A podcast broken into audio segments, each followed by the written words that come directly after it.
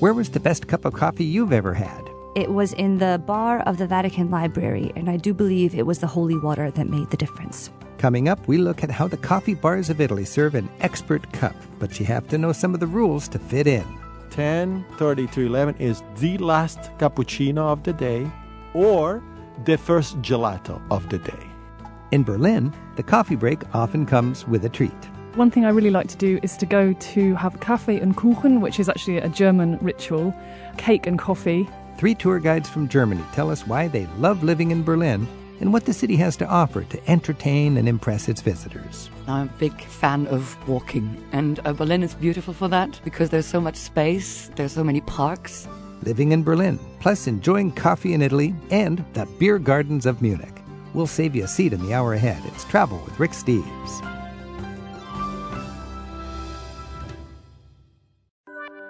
To make any day feel a little special, there's nothing like visiting one of the traditional coffee bars you'll find all over Italy. Or grab a seat in the shade at an outdoor beer garden in Munich to get into the spirit of Oktoberfest. Today on Travel with Rick Steves, we get expert advice on what you should know to feel right at home when you step out for a coffee or a beer. We're at 877 333 7425. Just walking down the street, you can see Berlin's history all around you. Sometimes it can be rather grand, and sometimes it's quite tragic. The one time gritty manufacturing hub is now enlivened by a burgeoning art and tech scene that draws young workers to the city. Berlin seems to be a city in constant flux, and that's one of the reasons our guests have each chosen to call it their home. Carolina Marburger and Holger Zimmer grew up in small towns in Germany and moved into the big city, while several years ago, Macy Hitchcock relocated to Berlin from London. They join us now on Travel with Rick Steves to tell us why they love Berlin. Carolina, Macy, Holger, willkommen. Vielen Dank. Danke. Herzlichen Dank. So nice to have you here and talk about a city that really is, I would say, of all the cities in Europe, the most changed city in the last generation, you could say, is Berlin. When you think of your hometown, how would you characterize the change in the last uh, generation, Carolina? Well, given that, of course, the major change is the fall of the wall, but actually, one should always kind of take into consideration that change was one of the defining moments of Berlin throughout its history, because there was, long before any war hit, there was a saying very famous that said, Berlin is doomed to evermore become, but never to be. Berlin is doomed, to, evermore become, but never, never to, to be. be. Say that in German. Berlin ist verdammt dazu, immer zu werden und niemals zu sein. Ooh, sounds good, but I, I kind of like the English better. Ah, and that's so true, isn't it? I mean, I was just there recently, and the Spree River, which for so long was the city turned its back on. Holger, what what is the position of the Spree River now, which is really like the uh, the Thames in London or the Seine in Paris? Yeah, it's still, let's say, not really bathable, even though they're working on this big time that maybe one day we can actually dive into the river right in the city center. But it has really changed in that many more kind of places have opened up, like beach bars here or a bar where you can go dance tango out in the open. It's right by the riverside. On the right by riverside. Museum Island. So a lot of things are happening that make the river more accessible and more walkable and really more integrated into the city's living heritage. Because you said it's not quite swimmable, but someday maybe you can dive into it and enjoy that. But uh, a generation ago, if you jumped into the river, you might have policemen shooting you. That's another story, indeed. Yeah, not just you getting a big uh, skin rash here from all the pollution, which is you know getting better. But yes, at some parts It the was river, part of the wall. The river was the natural border between east and west, and the wall right next to it. So um, that has changed, and that really was. Uh, it has a lot of gruesome stories about that. And Macy, when I'm on the Spree River in Berlin now, it's as Holger mentioned, there's sort of uh, fake Tahiti beach resorts almost. I mean, you've got lounge chairs and, and mai tais, and uh, Yeah. that must be fun in the summer. It is. It's a lot of fun. There's probably a little bit less of that. There was a big phase where there was a lot of that going on, and there's a little bit less of it now. But what you now have is things like you have swimming pools, basically. There's a swimming pool in a boat by a river that's very popular. Uh-huh. Holger was talking about in the future they're planning on creating more.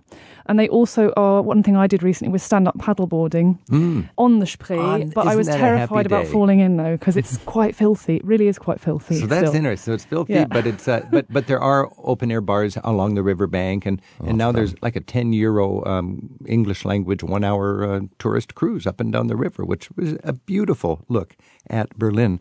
Also fascinating for me is, of course, the Cold War um, remnants where you have the capital of Germany right there on the river, rebuilt on the river, and German um, administration buildings for the national government. Isn't there some kind of a bridge that symbolizes Germany coming together over the river? yeah, das Band des Bundes, the the federal uh, connection in a way, but it's not really a bridge for like regular people. It is actually a bridge that connects two government office buildings, so Skyway, people, Skyway kind of thing. Right. So it's more like a really a symbolical thing because it really connects there at this point in the center of the city, the eastern part to the western shore of the Spree River. And for a, a German to look at that, the, the symbolism is kind of nice, East and West coming together. Macy, when I was um, working on my guidebook for 20 years on Germany, I, you know, all the time it was the East and the West, and I actually had to reconstruct the whole chapter because it's all gone to the center now. And uh, sort of surprising to me, I did a TV show 15 years ago in Berlin, and most of it was around, you know, Zudam and Kurfürstendamm and so on. Now, when I looked at the best of Berlin, in my estimate, almost the entire show was in what used to be behind the, the wall, Eastern Berlin. Tell us about the kind of structure historically of Berlin. Uh, the public spaces are interesting, they're unique. The city was born in a in a unique way. What's what's the foundation of the city? Well, I mean, actually, it, it basically began as various, well, a little fishing village in the centre of the uh, city, what's now the centre of the city, which has all been basically decimated, was decimated in the Second World War, any kind of remnants of that area. Although I have colleagues from a tour guide for verein, we should say, that Carolina runs. Uh, and one of those people is an archaeologist, and he's actually digging up something called Petriplatz, which is where you have the remains of this old village. But Berlin evolved in a way that you ended up when the Prussians, the Hohenzollern kings, basically took over the city or kind of didn't found it because it was already founded, but as these, it was originally these disparate areas, they conceived it as a kind of military garrison town or a city. And one one thing I really impressed me when I was first came to Berlin was these huge open spaces, and I was asking people, why is there so much space here? Is this left over from just communism, or is it the Nazis because you have the military parades? And they said, no, it has its roots in the Prussian era because the Prussians basically conceived their state as a very militaristic state So these were parade grounds. parade grounds. And the Nazis, of course, could pick up on that. That was wonderful, prepared everything for them.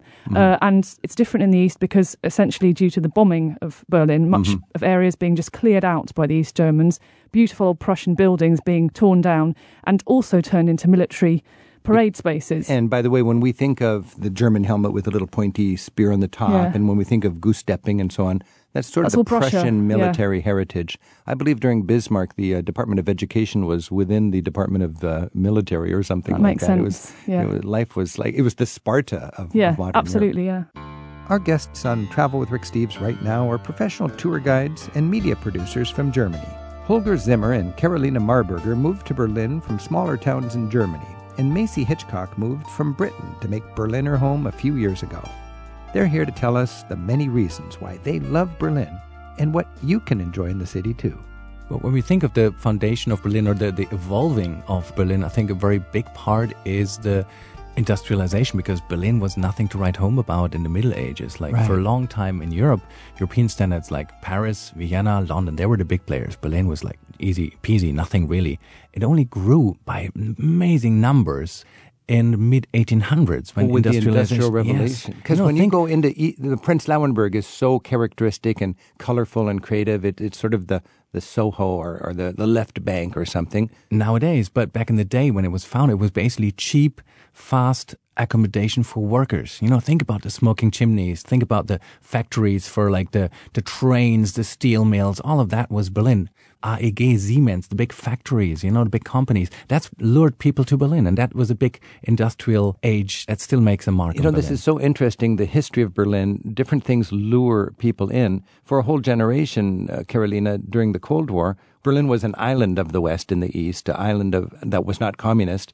How did the government stop Berlin from just everybody going away? I mean, Berlin stayed very vital, but it wasn't an accident. Yes, well, it was heavily subsidized, and uh, you were even like workers were basically lured to Berlin because people. It was indeed sort of dying out because people did leave, but they got people there by the so-called shiver bonus. It was called, uh, which was mo- more money paid. Basically, So- a, a bribe, to, A bribe. to live in Berlin when you're of you by the Berlin income. Wall. Yes, And what kind of people did that attract? Well, a lot of them were, were so-called guest workers, so very often Turkish Turkish migrants that mm-hmm. were because when the war came up, basically this booming German economy had so much kind of pressure and, and, and strength that they very often could integrate all these millions of refugees from East Germany. When the war goes up, no more refugees are coming, and so they start inviting workers from across Europe, from other NATO countries. Oh, that's interesting. I didn't realize that. So poor regions of Germany domestically could provide the workers, but when you have that wall, now you need to go elsewhere for your workforce, your labor force, Mm-hmm. and Turks were willing to come over. Yeah, Turks, Italians, Greeks, yes. And, uh, the whole was Gastarbeiter concept, which is almost a universal word, Gastarbeiter is the German for guest worker. This is Travel with Rick Steves. We're talking about why I love Berlin with three Berliners Holger Zimmer, Carolina Marburger, and Macy Hitchcock.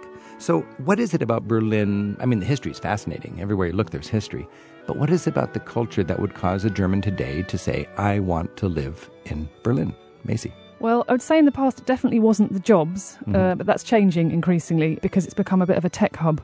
So you have a lot of people working in the tech industry now.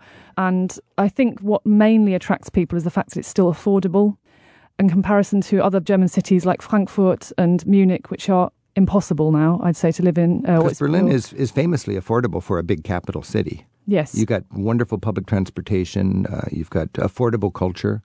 Holger, why would a young person without a lot of money choose to live in Berlin? Yeah, I think what, what really strikes me, and that's like an everyday fascination still, is the diversity of Berlin. Because what Berlin has is not only like this wealth of huge, like major European style museums, you know, like we have about 180 museums in, in Berlin alone, museums and galleries. So it's art, it's highbrow culture, but it's also very much the nitty gritty. You know, there's a, wealth, a plethora of clubs you can go to like any night of the week to hear some music for free, live music in a pub, in a tiny little club. And I think that's this balance, the mix that really attracts me. So one night I'll be out and uh, hearing a piano recital in a, in a private home of, of someone who's doing this for 30 years. It was like a GDR poet and still invites people to, to talk and to hear music. The next night I would go down in the basement of a former squat and hear a cool punk rock band from, from China playing. So a, a DDR poet, did you say? Yeah. Uh, so that Yeah. would be a East, a former communist poet. Absolutely, yeah. And then a squat. What is a squat? A squat is like a house that was like pretty much common around 89, 90 when Berlin was just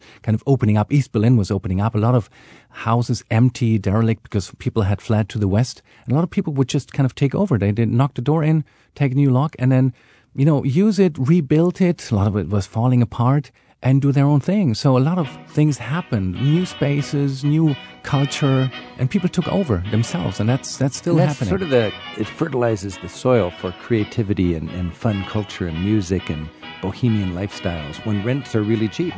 Über uns die Lerche zieht, sie singt genau wie wir ein Lied. Alle Vöglein stimmen fröhlich ein, Wochenend und Sonnenschein. Kein Auto, keine Chaussee und niemand in unserer Nähe. Wald nur ich und du, der Herrgott drückt ein Auge zu, denn er schenkt uns ja zum Glücklichsein Wochenend und Sonnenschein. Tell us about your impressions of Berlin. We'll open the phones in just a minute for your calls at 877 333 Rick on Travel with Rick Steves. Halo, nama saya Elizabeth Pisani dan saya seseorang Inggris tetapi lama di Indonesia dan sangat suka jalan di Indonesia. Dan sekarang ini saya jalan sama Rick Steves. That was Bahasa Indonesia, which is the national language of Indonesia. And what I was saying was, hi, my name's Elizabeth Pisani and I'm English, but I travel a lot in Indonesia. And right now I'm traveling with Rick Steves. Halo, nama saya Elizabeth Pisani. Saya se- seseorang Inggris, tapi lama jalan di Indonesia. Dan sekarang ini saya jalan bersama Rick Steves. We'll head down to Bavaria in a bit to enjoy the traditional beer gardens of Munich. And we'll finish off the hour with advice for ordering and enjoying the scene at one of Italy's many atmospheric coffee bars. Right now, we're hearing why three of our favorite German tour guides love Berlin as their home city. Our guests are Carolina Marburger, Maisie Hitchcock, and Holger Zimmer. Eric in New Haven, Connecticut is on the line at 877 333 7425. Hi, Eric. Hi, Rick. Um, I went to Berlin um, in between two other cities, and I thought we were just going to pop over and see a few sites, but it's such a massive and beautiful place. And there isn't a single site that really stands out, but I wanted to encourage your listeners to really think about staying in the kind of eastern side. We found a, an Airbnb that turned out to be some lady's apartment that looked like it probably did in the 50s or 40s. And we had a beautiful view of the radio tower and spent a lot of days having some coffees in the Prenzlauer Berg. And, you know, we saw a lot of sights, but it was probably more fun to just kind of hang out in the neighborhoods. Uh, we like Kreuzberg a lot. So not too much of a question, but just a strong Yeah. encouragement. You know, I, I think more time than you think you need there because there's so much to see. so. Of course, there's great museums and galleries, but this sort of um, pithy culture of the city that you're talking about is something that surprises a lot of people. And Holger, Eric is mentioning these uh, time warp 1950s kind of apartments that might be an Airbnb. Is it fair to say one nice thing, if you're nostalgic about the whole communist time, was it sort of it locked them in time, and if they didn't get knocked down, today they're recognized and they're kind of retro and interesting because they're like they were in the 50s or the 60s? I think it's not common like 50s and 60s. That's kind of long gone in a way, but still you do have a lot of references to other times, to other eras. And a lot of the, let's say, the 70s, the 80s, still the GDR style is still visible, especially in Prenzlauer Berg. And really, Eric, you're right about it. Bring some time when you come to Berlin. Take some time. Macy, I'm just enamored with uh, Karl Marx Alley. It used to be called Stalin Alley, Yes, right? it did, Tell me the story and what would you find in Karl Marx Alley? Well, Alley? Karl Marx Alley, what you get if you want to experience a kind of how the GDR like to see itself rather than what it really was, you go to Karl Marx Alley. It's a grand So that Stalinist GDR again meaning uh, German Eastern Democratic, Germany. yeah, the- genau, the- exactly, yeah. The communist yeah, Germany. the communist East, and basically it was built during the kind of early years of East Germany as a way of proving that the East Germans had money or could build. Uh, because if you have money, you have armies, uh, or you can fund armies. The East German leaders were building in kind of a competition with the West. So it's kind of a Moscow aesthetic, isn't it? Yes, it's sort it of like. Moscow elegance. Yeah. It is just like this bold. It's a kind of Stalinist style, so it's we call it Stalinist wedding cake style or Zuckerback uh, stil, which is basically Wedding cake neoclassical. Stalinist. I yeah. hadn't heard that. That's yeah. good. Eric, thanks for the call. Thanks a lot, Rick. And John's calling in from Fort Myers in Florida. Hey, John.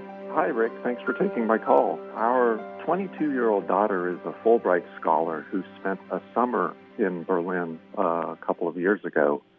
And when she applied for her award, she loved Berlin so much that that was basically the only place she wanted to go. And she was lucky enough to be selected. She's there now, living kind of between Prenzlauer Berg and Friedrichshain in the former East Berlin. And she loved it so much, she said, Why don't you and mom come over here? I think you're going to love it. It's fabulous. We were a little reticent. We've been to other parts of Germany years ago, never to the east, and thought, well, why not? So we went over for a month, stayed with her, bought a Monatscard for the public transit for 81 euros, and spent four weeks averaging probably five to 10 miles a day between walking and riding the U-Bahn, the S-Bahn, the trams, the buses went everywhere. It's such a fascinating mix between the East, the West, the old, the new, the historic German buildings that, that are there, the former East German buildings, some of them still abandoned and decaying, some of them being renewed. It, it looked to me in parts like it was the largest construction project in the world, too. Hmm. Every, everywhere we went, there's construction cranes. Oh, they used to say the national up. bird there was the crane. I mean, it It- used to be a forest of cranes. I don't know when it's going to be finished. But hey, John, that whole idea of affordable Berlin, you stayed for a month and apparently uh, found it entertaining day after day after day. And I can understand why, especially if you have a taste for history. And that 80 euros for a Monats card, that would be about $100 for a one month transit pass. So $3 a day. And you got the run of the, the greatest city in Germany. You got a place to crash if you've got a daughter who's a, a Fulbright scholar ending up in Berlin. What a great idea to come by and uh, kind of prove that uh, Berlin is a great place to be a, a temporary local.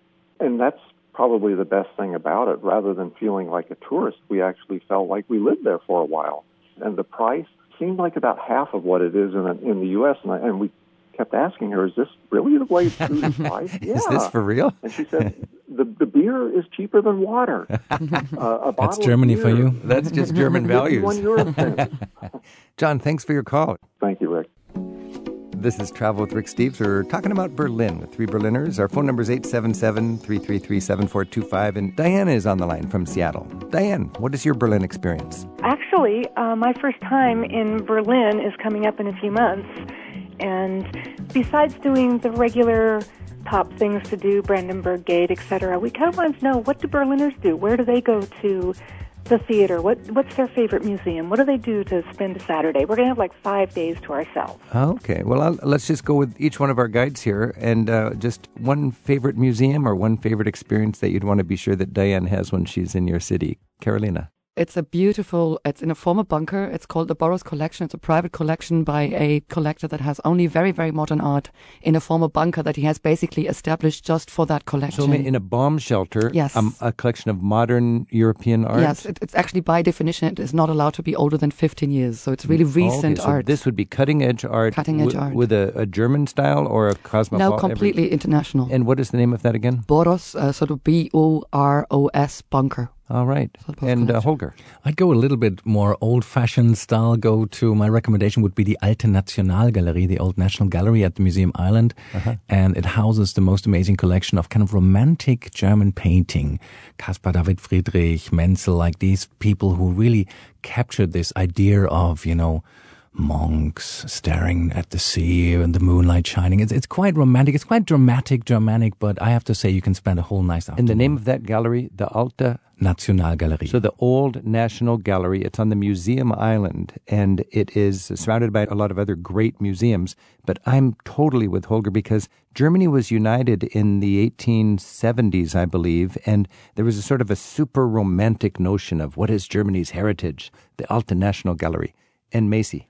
Do you know, I'd say I'm with Holger as well on that front for different reasons. I love the German Romantic painters, but I would say to go there for the Berlin painters because they get overlooked a lot.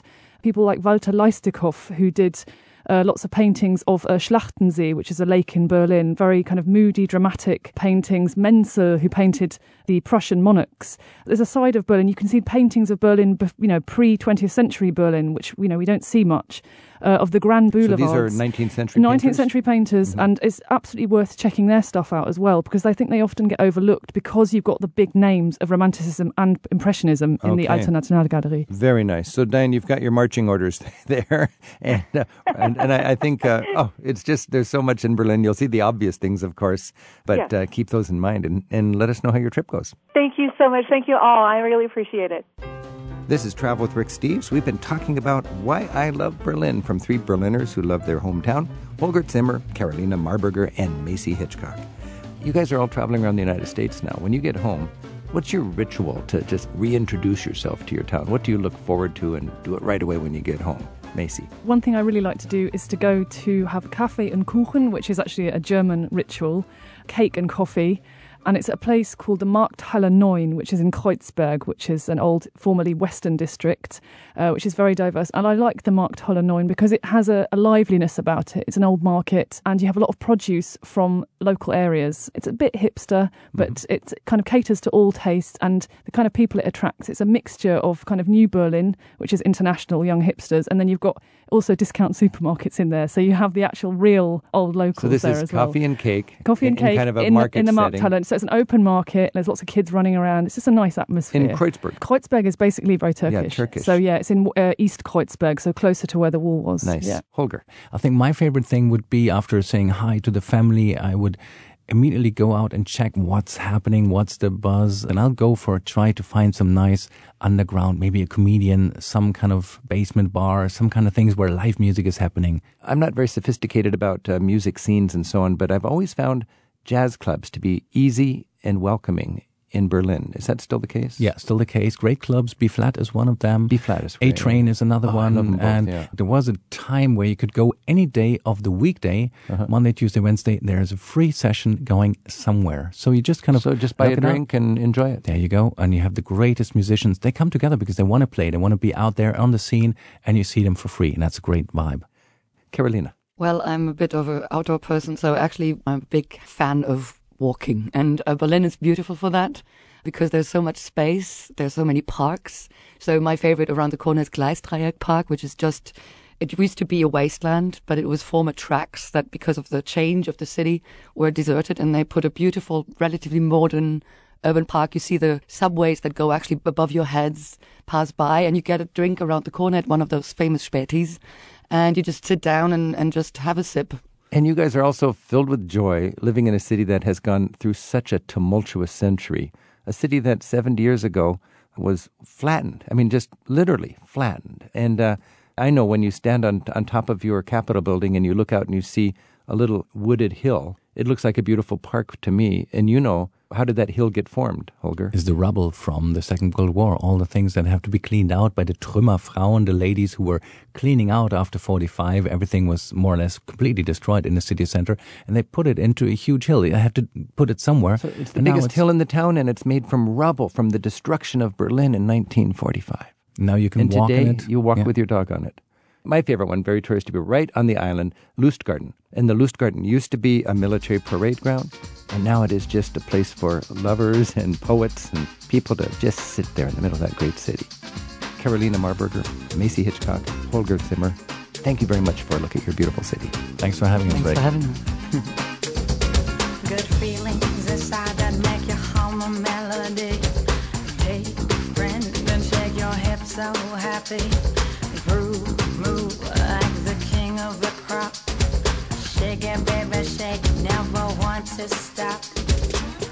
A lot of the traditions of southern Germany include the pretzels, sausage, and beer that we Americans associate with Oktoberfest. As the capital of Bavaria, Munich is known for its lively beer halls, like the famous Hofbrauhaus. When the weather's good, the city's outdoor beer gardens become a popular way to enjoy a brew or three and to chat and sing along with your neighbors. Help us visitors feel at home, we got a comfy seat next to a fountain in Munich to check in with a local tour guide, Grit Ramp. She told us how her fellow Bavarians like to enjoy the city's traditional beer gardens during the upcoming Oktoberfest season we are singing something when we toast, and we're toasting actually to Gemütlichkeit. So it's like ein Prosit, ein Prosit der Gemütlichkeit. And this Gemütlichkeit is a real important part of our life. It translates best into a mixture of sociability and coziness. And this is what we Munich people or Bavarian people experience either in beer gardens or in our restaurants in beer halls and breweries or on Oktoberfest. I'm sure a lot of people don't even know what they are singing at that point, but it's a toast to this important part of Bavarian life. Ein Prosit, ein Prosit der Gemütlichkeit. What and why is a beer garden? I really love to talk about beer gardens because I tend to use it a lot myself. A beer garden, you have to imagine trees, always chestnut trees, and they are giving a lot of shade to people sitting underneath on wooden benches. You can hear uh, the big beer mugs, one liter, of course, um, and they clink to each other. It makes this toasting noise of beer mugs. You have people chatting away and everybody is happy. Maybe they're eating a half chicken or a typical Bavarian cream cheese variety, which is Obatzda very funny word. This is where we enjoy this Gemütlichkeit. I've just been talking about this.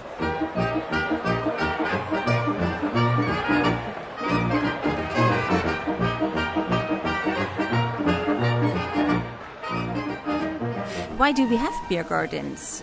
You have to go back more than 250 years when the breweries had a big problem because they wanted to sell beer in summer. Of course, this is when you're thirsty, when you need beer.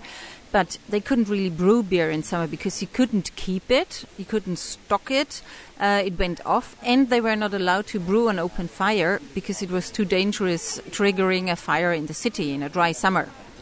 So uh, somebody had the idea we will brew a much stronger beer in spring, and then we will put it underground. They dug massive beer cellars underground and cut big blocks of ice in winter, wrapped them in straw, put them on top of the barrels, and then the air could circulate and it kept the beer cool for quite some time, and they had fresh beer in summer. this idea was even improved when somebody had the idea to give natural shade from top. And this is why they planted chestnut trees. First of all, strong, thick leaves giving a lot of shade. And secondly, the roots of the chestnut trees they stay on the surface they wouldn't go down otherwise they would have ruined the beer cellars underneath and now imagine you went to the breweries. This used to be like that in former time with your one liter mug and then you got your beer. And suddenly you had the shade. You were sitting there and um, you had your beer there right away maybe another one and another one. And this is when the breweries realized well this is big business. They put out benches and chairs and then you could sit down. And this was how the beer garden was born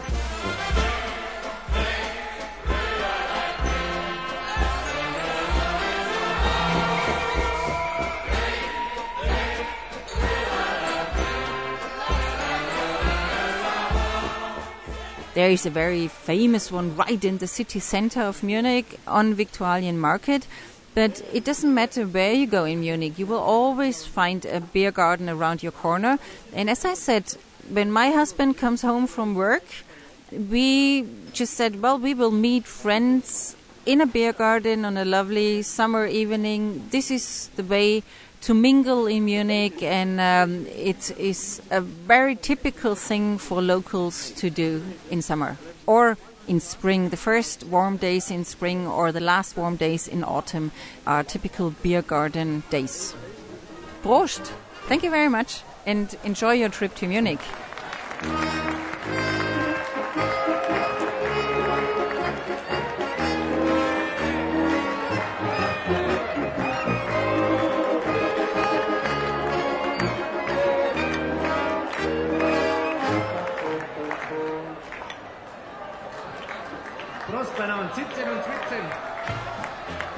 Grit Brandt is a tour guide in Munich who's been getting us ready to celebrate Oktoberfest like they do in Bavaria. We have a link to her website with this week's show at ricksteves.com slash radio. 877-333-RICK. That's our number as we finish off the hour with an expertly served coffee the way they do it in Italy. Find out what to expect when you visit any of the country's characteristic coffee bars. That's next on Travel with Rick Steves. I don't know if I'm addicted to coffee because I can't remember a day when I went without it. When traveling almost anywhere in Europe, the coffee's really great. And as you might expect in Italy, they've refined the ritual of making and drinking coffee into practically an art form. You'll see that coffee bars in Italy play a huge role in the daily life of many Italians. We're joined by tour guides Alfio Di Mauro from Sicily and Anna Pipperato from Siena to learn how any of us can experience the art of the Italian coffee bar. They'll take your calls in a minute at 877 333 7425 to explain how you can enjoy the fun of the coffee bars in Italy too. Anna, Alfio, thanks a lot for joining us. Thank you. Oh, buongiorno. In America, when you say going to the bar, you're talking about a tavern and you can have a beer. In Italy, when you go to a, a bar, you're dealing with coffee. Coffee bar, coffee. yes. So tell me your your daily visit, Alfio. What's your relationship to uh, uh, the bar in Sicily? Well, the bar in Sicily is something very important. Each neighborhood, each corner has its own bar. And even if you don't stay much longer in an Italian bar, but it's important that you see your friends there. And often, as an act of courtesy, you pay coffee for your friend that will come 10 minutes later. It's not even there in that moment but you already pay for the coffee, and then when it comes there, you say, "Oh no, you know, Alfio paid the coffee for you." Isn't and then that sweet? So you drop into the bar, and many times they'll say, "Oh, you know, Correct. somebody, yeah. paid Oh, you have a coffee paid for you, and then you do the same. So even if they do not see each other in that moment, we invented this kind of a media that we communicate each other, paying coffee each other. so it was like uh, you just nudged each other with coffee. Absolutely. That's a beautiful thing. Yeah. Anna, what makes a great Italian coffee bar? Well, I guess when they know your name, as they say, but when you go in and they just know that you want your cafe leggermente lungo because it lasts that one extra second. I always take an espresso, but I have it a little bit longer so it lasts one more sip. So my morning break just lasts that extra bit Longer means a little water in it? Yes. Just a little bit more, yes. So you can have espresso straight, which is little and very strong. Yeah, so instead of being maybe, I don't know, three quarters of an inch high, it's an inch high. Ah, so you have a Just- few more sips just, out of it. Just one more sip. It makes or you could have, difference. and is the extreme of that coffee americano? Yes, With an well, espresso with a lot of water. That's a lot of water. Yes. Okay, so they know what you want. They kind of they know what you want. You just say hello. It's a nice way to take a break because as much as a little caffeine perk, it's also a way to say hello to people, to maybe help some tourists with their coffee order, uh, and just kind of get a change of scenery before you go back into the office or whatever it is. Do people get coffee to go very often, or no, is it? yeah. No. Italian coffee culture and American coffee culture are totally different. You can't get a car in America without you checking the coffee cups because you're going to drink most of your coffee in the car. yeah, But correct. an espresso, why would you take that to go? The whole point is the ritual, as you say, having it in your ceramic cup that's been preheated on the machine. You sip it in one, two, three seconds. Done. You're there. Take it's it to something go. intense that happens. What's in the a mark short of a good barista? Well, a good barista is a person that knows how to set the machine properly. Like the right temperature, right Okay, so pressure that's of an the important water. skill. That's Yes. fundamental. Right. And sometimes you see excellent machines in US, but people don't know how to set it. Even in a coffee bar in Yeah, or America. put the right amount of absolutely. coffee, press it the right amount, right not amount, too yeah. hard, not too soft. The pressure of the water Okay. and all of that, it makes all the difference. So do you look for because every coffee bar in Italy would advertise the kind of coffee they serve, the beans? Does that matter? Some of them do. Some of them do. Do you care or do you just trust them as far as the Uh, quality you of the bean? trust them. Yeah. I mean, some Yeah. one one bar might serve Illy, one might serve Danesi or Segafredo or whatever brands, but that doesn't really make a difference. But often Really? they're, Okay, they're so brands the- you never heard before. So Or you don't yeah, bother the- too much Yeah, with that. yeah. Well, it, it does, but eh, I know the best coffee I ever had was Danesi brand. it's, it's Danesi, a yeah. Roman brand, but the reason it was so good, it was in the bar of the Vatican Library, and I do believe it was the holy water that made the difference. the whole, so you had it lungo. no, no, leggermente, Leggermente, leggermente. Just a little water. And a cardinal bought me my first cafe, so Oh, you know. Well, there you go. there are some shops still today, a little less with the respect of the past, where they make the wrong coffee. I mean, they buy the beans, they toast the beans there, and they mix different varieties. Oh, they make Yeah. their own. Yeah, they make Yes. their own. They, fine tune Absolutely, yeah. All And we still have it today in Sicily, a few of them. Okay. And you In can Siena smell well. it. Our guides right now on Travel with Rick Steves are Alfio Di Mauro from Sicily and Anna Pipperato, an American from Massachusetts who also teaches art history and now makes her home in Tuscany. They're helping us learn what to expect at the local coffee bars in Italy so that you can enjoy them too.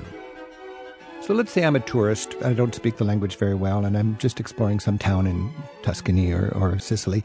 What's the process? I step into the bar. What do I need to know to function in a bar? You need to know what you want. You go to you find the cash register. Just say "vorrei un caffè." Be very confident. Be very confident what you, in what you want, and that's what you will get. So you go to the cashier first. Yes, you you, pay usually in, the- your regular in bar. the traditional bar. Yeah. and they give you a little receipt. Yes. You take the receipt. This could even be at a rest stop on the freeway. Yes. Yeah. You, you go to the cashier. You say un caffè, Un caffè. un cappuccino, un espresso, doppio. You could get a double if you're fancy. then they, you pay for it. You get your receipt. You take it up to the counter, so the person making the coffee doesn't deal with money. Yes. Absolutely. And if there's a crowd, you still have to get attention. Yes. You have to find a way to give them the paper. Arm They- through the crowd. They look, they, Caffè. they rip it a little bit, and then in a moment you have your coffee. yes. yeah. That's all there is to it. It's very easy, but the first time is very daunting as a non-native It's true. Italian It's true. speaker. But sometimes they make distinction. If a local asks for a coffee, that means you want an espresso. If an ah. American asks for a coffee without specifying, they say americano, mm. Because they want to be sure that Yes. you they give And, you and what if, you if we just want what we would call drip, you're probably not going to have it there, but they will give you Americano, which is espresso with hot water in it. Yeah. Correct. So an Italian coffee is espresso. What are the other options? You've got macchiato. I go for that one. Macchiato is just a dollop of the steamed milk. If you just want a little tiny bit in the espresso cup. If you want Mm-hmm. more milk, you go for the cappuccino or cappuccio, as they say locally. And you got iced options these days that are quite popular. Yes. Shakerato. yeah, yeah, correct. But also you have espresso corto, espresso lungo, you have espresso doppio. And also the choice of cup Yeah, in glass or in ceramics. Oh, that's an issue. Yes. correct. And you said doppio, so you can all, a regular or d- double. you have like a double amount of espresso, but all of that comes in a small cup. And then with the cappuccino, we go in a big cup. And then with the cafe latte or latte macchiato, we go in a tall glass. And in America, you know, we're getting a pump of this and a pump of that. We got our vanilla, we got our different flavors. Do you do that in Italy very no, much? No, not- so- no. Some places do. If you go to Florence, for example, they have a, an American style coffee bar because students, American students abroad, are incapable of going to class. Sorry, students, as a professor, I can say this without their giant cup of coffee. Okay, so that's accommodating the American flavor. That's but accom- uh, generally yes. in Italy, But Italian bars don't because do it. No, a bar no. here they ask me, "Do you want any flavor in it?" I'm, I'm saying, "Well, I hope you know coffee." Yeah, or grappa. Grappa. now that's another issue. That's caffè You can- corretto. Coffee corretto. So if you want a Yes. shot of some fire Yeah. water, Yes. is it always grappa they put in it? Sambuca. Can be a, an sambuca, can be whiskey, Whiskey, brandy, and that's Yeah. an option Yeah. anywhere you The go. only flavor that sometimes uh, some bars do is chocolate. And that is Ah. called marocchino, Yes. caffè marocchino, because it gets Wouldn't we call that a mocha? Uh, No, for the Italians, no, because it's only this big. It's only For the Italians, mocha is the machines they use at home to make the coffee. Okay. yes. Okay. This is Travel with Rick Steves. We're talking with Alfio Di Mauro from Sicily and Anna Pipperato from Siena. And we're talking about coffee in Italy. Our phone number is 877 333 7425. Sandy's on the line from Richmond in Virginia. Sandy, thanks for your call. Buongiorno. I only drink espresso, and I was at a little bar in uh, Volpaia. And I asked, and they only spoke Italian there, and I asked for due caffè per favore. And, uh, and she looked at me with this frown and says, Americano? And I said, no, no, espresso. She gives me this big hug and says, bravissima. So this is you're relating to I think what Anna said that in Italy, if an American orders a coffee, they just assume you want a drip. They don't do drips, so they give you Yeah. espresso with a lot of water. And you wanted the good, solid, traditional, hardcore Yeah. Italian coffee espresso. Yeah, she was happy. But speaking of the Italian coffee, so we go to a bar and we each order a, an espresso, a coffee in the morning, and you realize it's not enough. And are you allowed to? Do you have to get back away from the bar and go over and find the person and repay to get a second one? Yeah. but Okay. no? There's no there's no refills. There's none of that Correct. concept. What I was Oh, saying no, I is, is mean yeah, refill, there's you no have to say, refills. like, but the, no, the only Yeah. way to get rid of your money is to go to the cashier. So you could order two at the beginning if you wanted. Correct. And then spend your uh, Okay. your papers one at a time. Usually Italians they get about two or three coffees in the morning. Do they at but do they different paper them all together or different times? Different times, yeah. Yeah. Because it's something quick, but usually everything is in the neighborhood. You go back and forth. And remember, it's less caffeine than a drip coffee. So two or three espressos in the morning is less than your venti from Starbucks. Right. So Yeah. less caffeine, I mean. Oh. And you have the Yeah. joy of Oh, making the scene at the coffee bar. Exactly. I mean, the quantity is so limited. The concentration is high, but the quantity is so limited that the overall caffeine that you get is not yeah. very, very. Oh, that's very helpful. All right. Yeah. And my only other question was uh, about tipping. I see people leave coins Mm-hmm. at the bar. Is that appropriate It is. for the coffee? It is. People usually, especially in the South, you get a coffee, you ask for a glass of water also at the counter.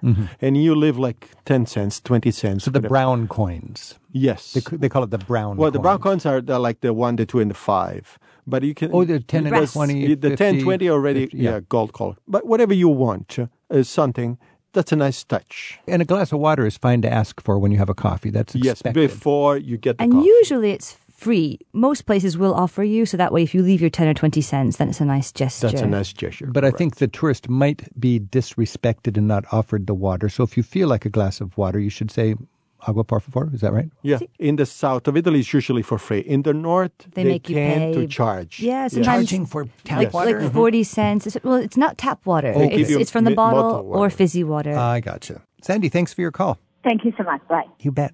Anne is calling from Raleigh in North Carolina. Anne, thanks for your call. Oh, thanks for taking my call. I've had the privilege of visiting Italy several times, and it's just so beautiful. But I do have a question about cappuccino and why Italians don't drink it past the morning time. Yeah. we have this time of the day, something around 10:30, 11, and that is the time that divides your day. 10:30 to 11 is the last cappuccino of the day or the first gelato of the day. that is the dividing portion of those two different portions of the day. Okay. Okay?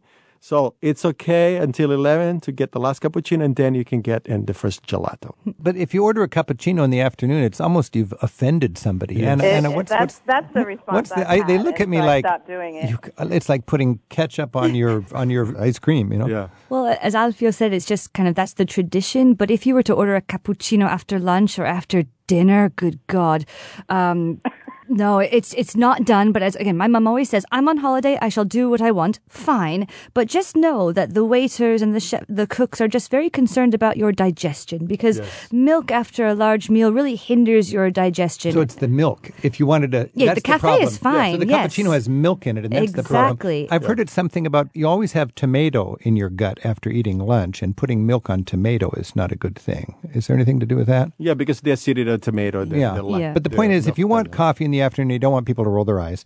Get an espresso or a macchiato. You can do a macchiato. That's, That's, what acceptable. I do. It's acceptable. It's a acceptable. macchiato with a little bit of milk. teeny But usually I love Italians the espresso. get It's fine. I just wondered what the yeah. what the reasoning Italians was. usually get coffee even after dinner. And if and if, if you're like me, you want a little milk in it, and in the afternoon, I don't need a latte. I go for a macchiato, and that for some reason is acceptable because it's just a little milk, but it's primarily your espresso. amount. Yes. All right, Anne. Thanks for your call. Thank you so much. You Thank bet. Bye bye. Eh, sì, un attivisco loro, questo è quello amaro che si è. Elise is on the line in Carlsbad, California. Elise, thanks for your call. We love, of course, we'd love to go to Italy, but we love the coffee bars, and uh, we like to stay near our favorite ones sometimes. And like someone asked if you could get two, well, we like to have one here, and then you know later on go down the street and have another one, and maybe another one a little later. So. Yeah, big nods from both our guests it here. and, That's the uh, beautiful what, thing. What, what the Italians And do. I just love the way the uh, the bartenders are so proud of their job, and and they do such a good job, and it's like it's a real thing to be one there. I think. And the whole place has a, a there's a sort of a pride in a coffee shop, and the, the heritage is hanging on the wall. This is it's venerable. There's a patina of age. You've got your local characters hanging out. Each coffee bar has that personality that you can. And One of my favorite coffee bars in Siena, um, I often see some gentlemen there, so I like to go there around 10 in the morning because that's where I find the men at the office.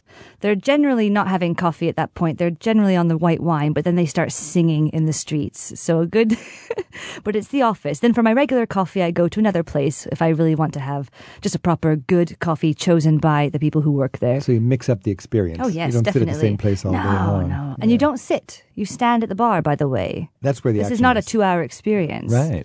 a, a suggestion I have for American travelers is another reason why not to order Americano in Italy is that the people that prepare it, they will never drink it. And that is the same in US. I will never order espresso in US because the people that make the espresso, they don't drink it. They have no idea what is a good, what is a bad Mm, one. Mm, mm, mm, so do not order Americano because the people who prepare it have no idea what a good Americano is. So, So, that's why you should stay with whatever is traditional in that place. So And that's a good excuse for a conversation when you get to that town is talk to somebody about give me some tips about ordering coffee here. Absolutely. Cafe lungo or whatever. Elise, any other thoughts? Yes, I would uh, like to ask your guests what they think about uh, the Starbucks they've opened by the Vatican. Uh, no, McDonald's by the. Vatican. No, they they And they're Starbucks announcing, too? they're announcing. What? uh, God. uh, they're announcing that some Starbucks will open uh, somewhere in Italy. I don't think there will be a big future for that. They have to pick a very good location where all of the travelers can be the clients. But Italian in general, actually, they are spoiled with very good coffee that is very cheap. But in a place like the Vatican, assuming they're opening a Starbucks there or some famous place, it could survive just on the tourist It trade. It could survive on the tourist. And there's or a lot of Americans nearby the train that- station or something. And on the, Uh, stu- yeah. the students who will go there. It's the security blanket for a lot of Americans is to have Yes, the, just like you like your cafe, you're comfortable there. You go in, you know the people. Yep. The Americans, we know the menu. You know, we know the Yeah, the, the yeah. paper cup. It's just like, oh, I'm Correct. home. Some teenagers I know from Siena, they went uh, to Spain and England and they loved the Starbucks because they felt like characters out of an American TV program. But they said after a week, we can't afford this anymore. So Correct. done. That is Because is it's too expensive. It's too It's expensive. really double the cost. Yes. Yeah. Triple, quadruple. Elise, thanks for your call. All right, thank you. Okay. This is Travel with Rick Steves. We've been talking with Alfio Di Mauro and Anna Pipperato about the culture of coffee in Italy. Anna and Alfio, can, if we can just finish, uh, just the best single tip for an American tourist to enjoy not only the coffee, but the coffee culture in Italy. I would definitely practice your Italian. Vorrei, I would like. Vorrei un caffè per favore. Just a simple phrase in Italian will get you a much better espresso than if you say, I want an espresso. So smart. And that's not that tough. It's Teach, not teach that me that line again. Vorrei. Vorrei un caffè per favore. Per favore. Please. Now, if I'm an American, I want to clarify an espresso because he might give me cafe americano. I would say cafe ah, espresso. Caffè, eh, sì, or you can even say to be really Italian, un caffè normale. Ah. A normal coffee. Vorrei I- un caffè normale, Normale, per favore. favore. Sì. yeah. Often you, you, you hear from American that they mispronounce the word espresso. They say espresso. Right. Okay. So even practicing a little Yes. bit. Espresso. Espresso. Espresso. It shows that you've will- done your homework. Will give you credibility. yes, yes. Uh, credibility, and they will give you a better coffee. Uh, I have a tip for travelers in Italy, especially after a big meal. Italians do not like very sweet things after a big meal. So I will order a coffee with no milk at all. I would not put any sugar at all. So that is something that will let you understand Italians better. That's why we have all of this wide variety of liqueurs that they call amari, bitter. Bitter, right. Because after a big meal, Mhm. we're always preoccupied about our digestion, and we think that something very sweet or with a lot of milk will mess Yes, with your it will digestion. hinder your digestion. Something very herby, bitter will help your digestion. All right. Okay. Such a beautiful and inspirational education. Alfio Di Mauro, Anna Pipperato, mille grazie. Grazie a te. Grazie a tutti. Travel with Rick Steves is produced at Rick Steves Europe in Edmonds, Washington by Tim Tattan with Isaac Kaplan Wilner and Sarah McCormick. Our website is managed by Andrew Wakeling, and our theme music is by Jerry Frank. We get promotional support from Sheila Gerzoff. Rick produces updated walking tours to many of Europe's most popular destinations. You'll find the latest ones in Rick's Audio Europe travel app. Look for it at ricksteves.com slash radio. Rick Steves has spent a third of his adult life in Europe researching and writing guidebooks. At Rick Steves' online travel store, you'll find guidebooks and phrasebooks for Germany, Austria, Switzerland, plus the Low Countries and nearly every other corner of Europe. Learn more at ricksteves.com.